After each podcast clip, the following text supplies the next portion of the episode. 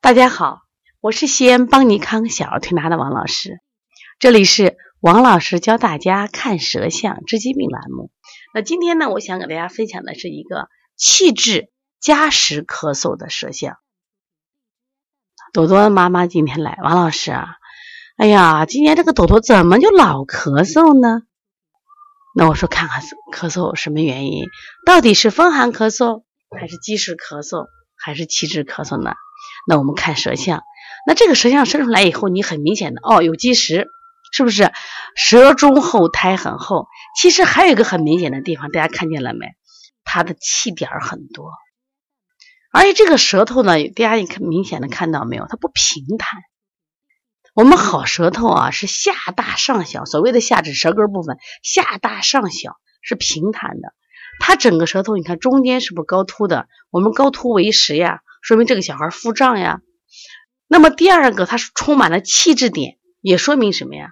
他这个肚子里有有气积呀，有淤积着呀。而且他这个气点呢，在中焦部分其实还是气点，到了上焦部分就变成什么呀？所谓的小草莓点了。我觉得气滞点应该化热了。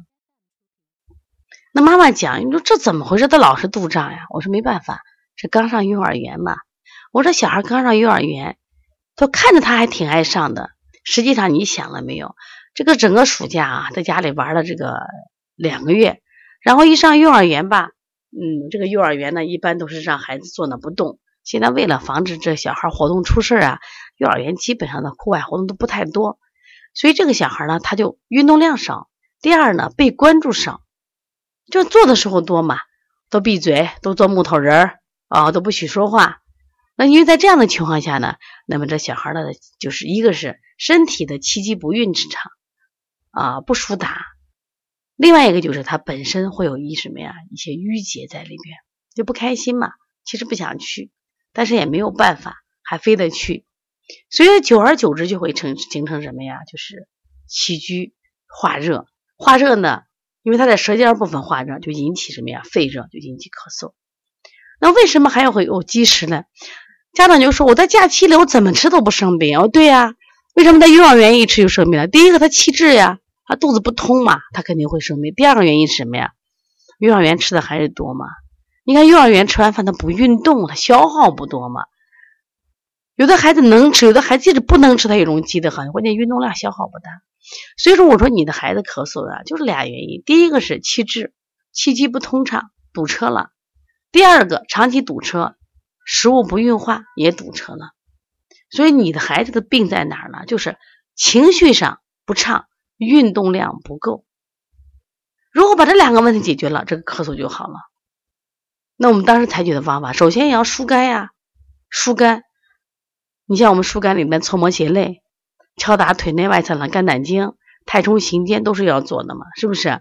另外就是什么呀？膻中，膻中是开心穴啊，给他分推一下膻中。啊，揉一下膻中，让孩子气机打开。另外就是消消食，你看孩子中后焦的食积的很多吗？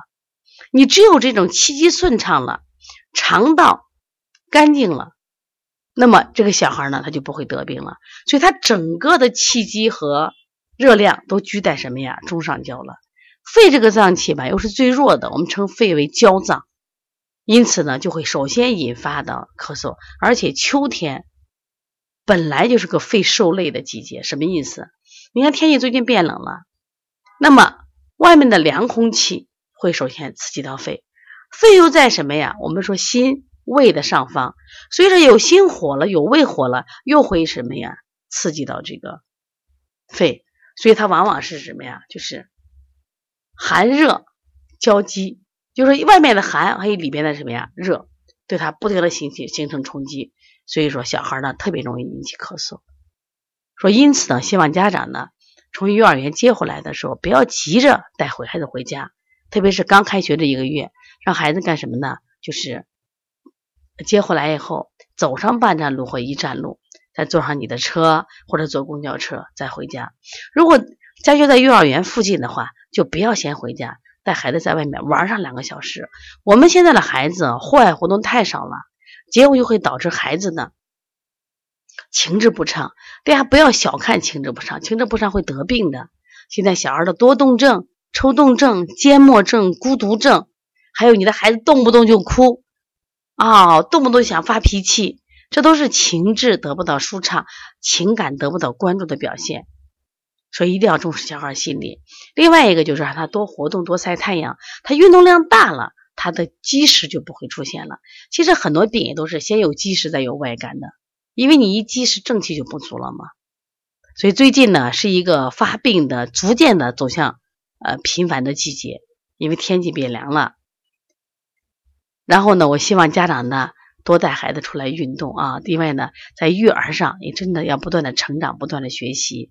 希望家长呢能多关注孩子的身体，也要关注孩子的内在情感。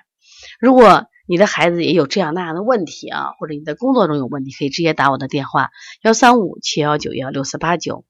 那么。想加我的微信是幺五七七幺九幺六四四七。如果想咨询邦尼康的辩证提高班，还有小儿推拿基础的妈妈班，那么都可以直接加邦小编的微信幺八零九二五四八八九零。另外告诉大家一个好消息，我们在这个喜马拉雅荔枝，我们又开了一档栏目，叫王老师谈小儿视力保护。那么希望大家可以去关注，也可以去。啊，聆听，因为我们会把我们临床中调小儿视力的一些知识和感受分享给大家，希望大家呢对视力的认识、视力的保护一定要重视起来。好，谢谢大家。